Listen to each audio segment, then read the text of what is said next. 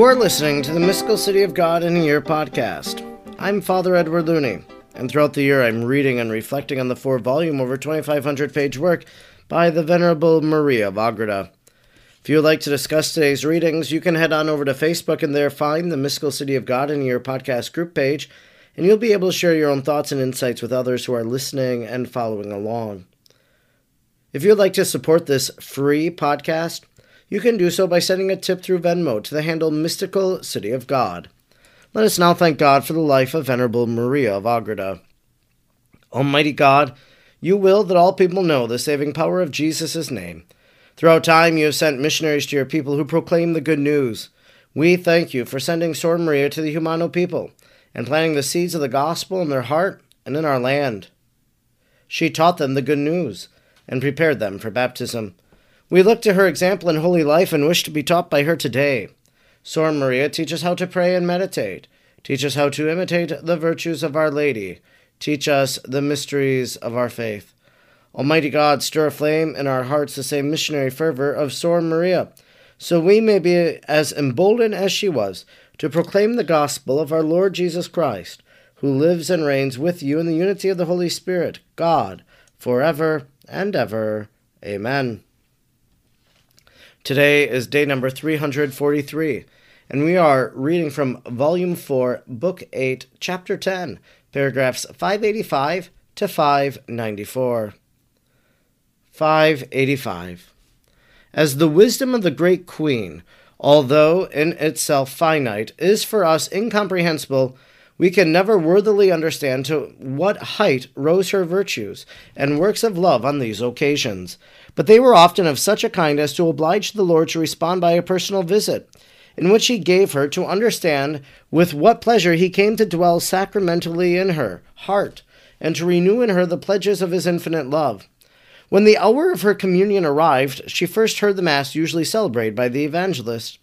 In these Masses, although the epistles and Gospels, being not yet written, were not read, the consecration was always the same as now, and to it were added other rites and ceremonies, with many psalms and orations.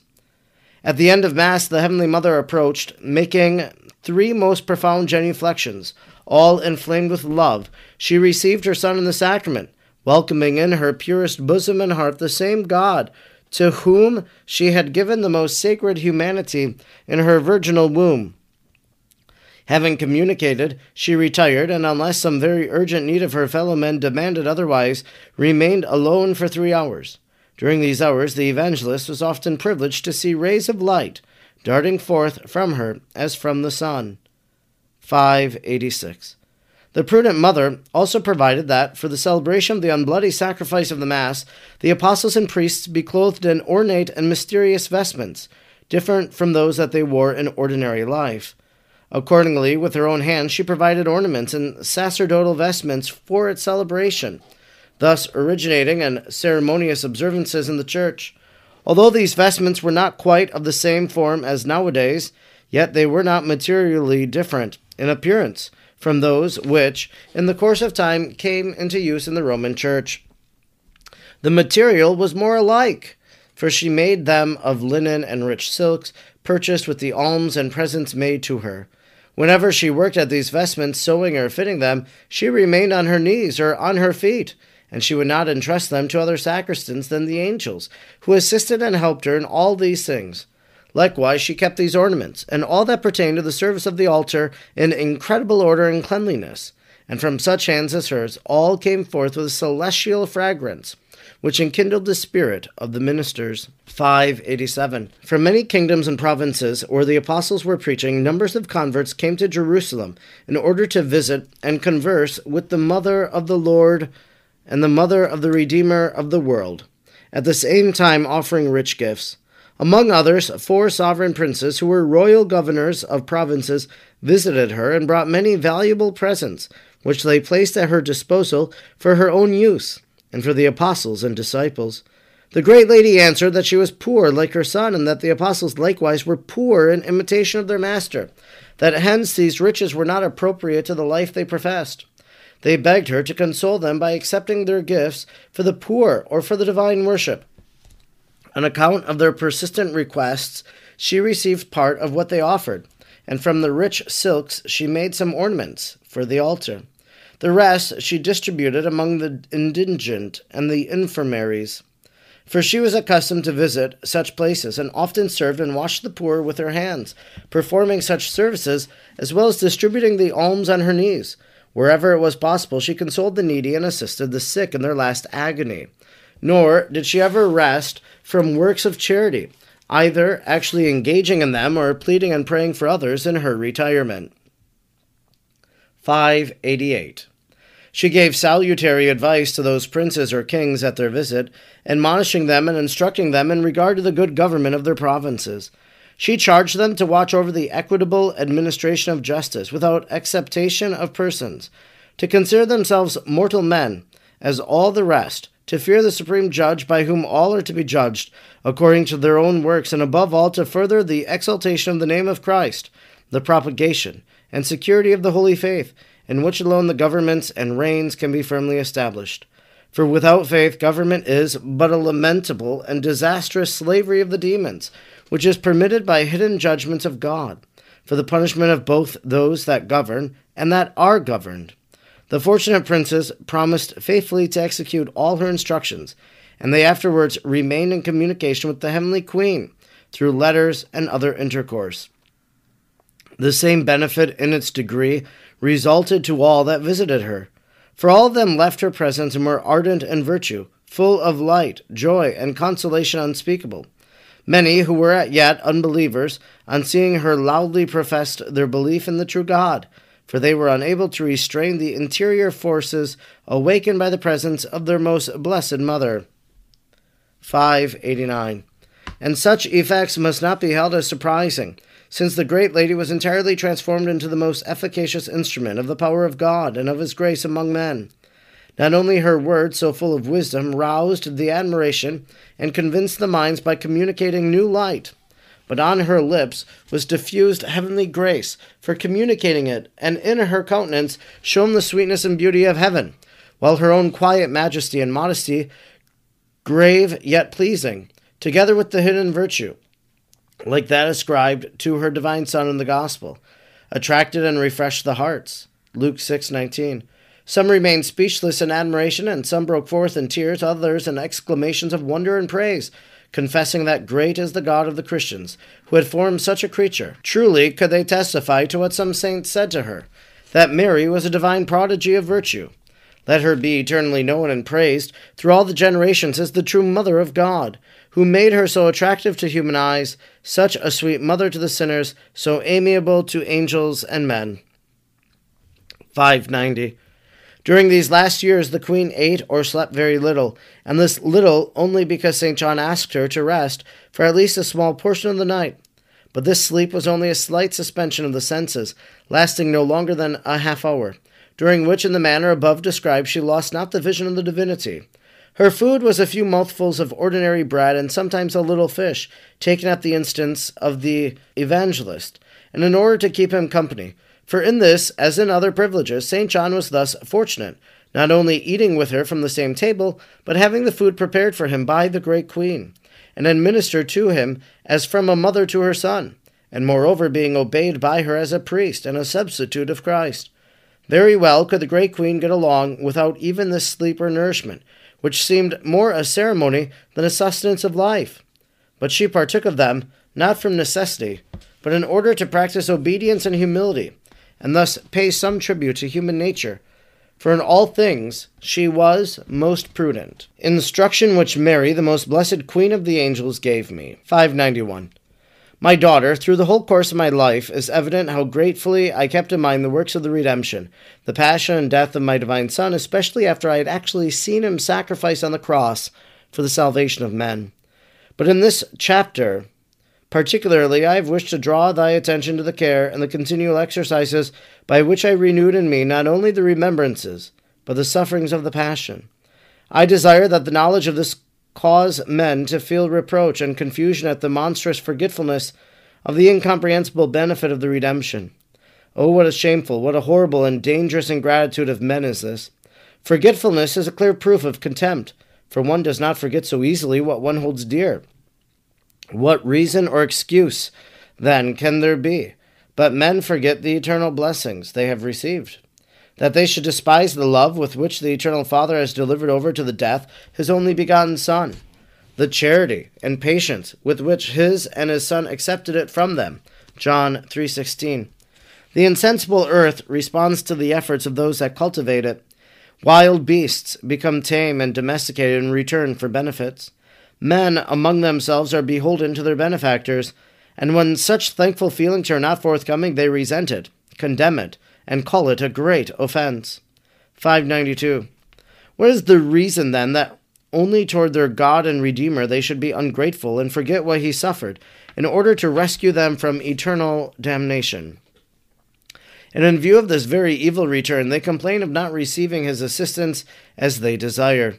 In order that they may understand what fearful guilt they load upon themselves by their ingratitude, I will remind thee, my daughter, that Lucifer and his demons, seeing so many souls oblivious of the sufferings of Christ, draw the following conclusions and say of such souls, This soul does not remember or hold in esteem the benefit of God's redemption, and we are certain of gaining it over to our side.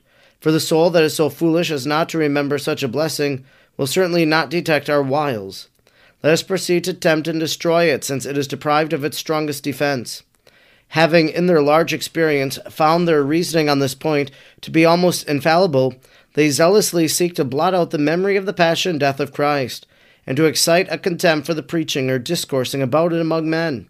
They have succeeded to a great extent, causing dreadful damage to souls.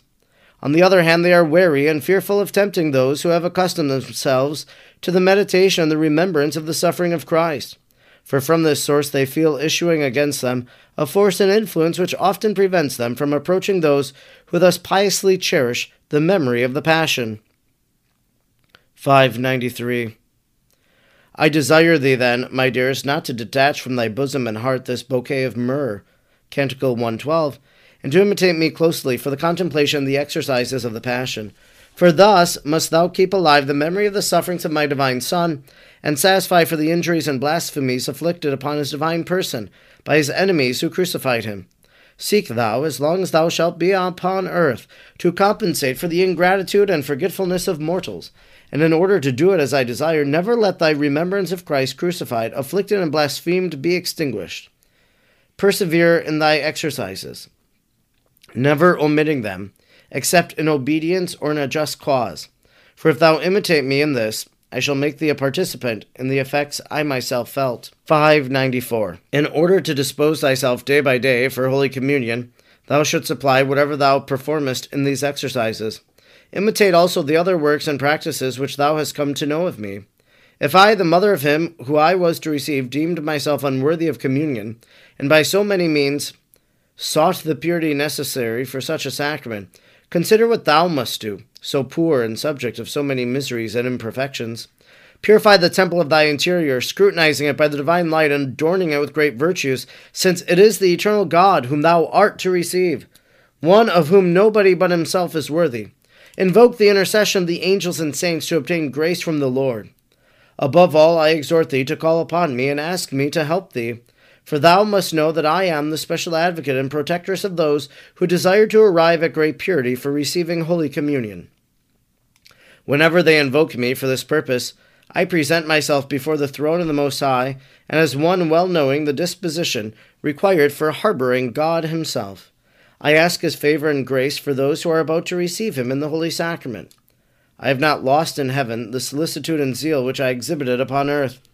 Having asked me, Proceed to ask also the intercession of the angels, for they also are very anxious to see souls approach the Holy Eucharist with great devotion and purity. This concludes our reading today for day number 343.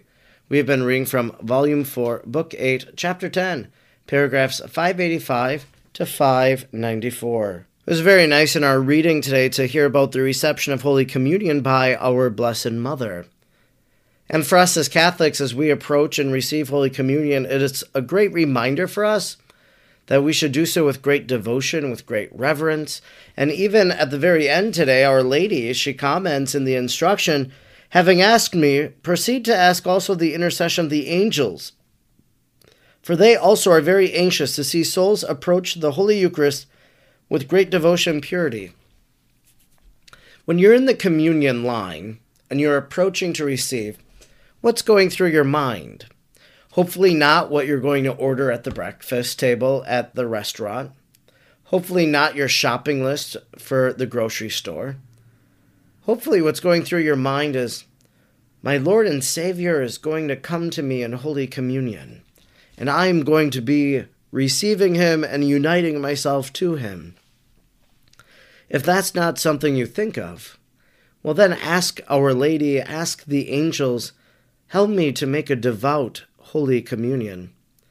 One of the things I thought was interesting in our reading today was that we heard in the very first paragraph we heard today, 585, as the wisdom of the great queen, although in itself finite, is for us incomprehensible, we can never worthily understand to what height rose her virtues and works of love.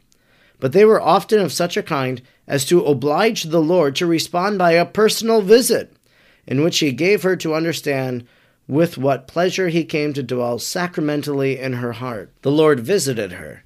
Do you think it was an apparition? Do you think that's what Maria of Agreda is saying here? Or do you think the visit is that of the Holy Communion and she converses with the Lord in that way? Is this the beginning of the apparitions of Jesus upon earth? I don't know. That was just something that I kind of marveled at as I read those lines. We also heard that from many kingdoms and provinces where the apostles were preaching, numbers of converts came to Jerusalem in order to visit and converse with the mother of the Redeemer of the world.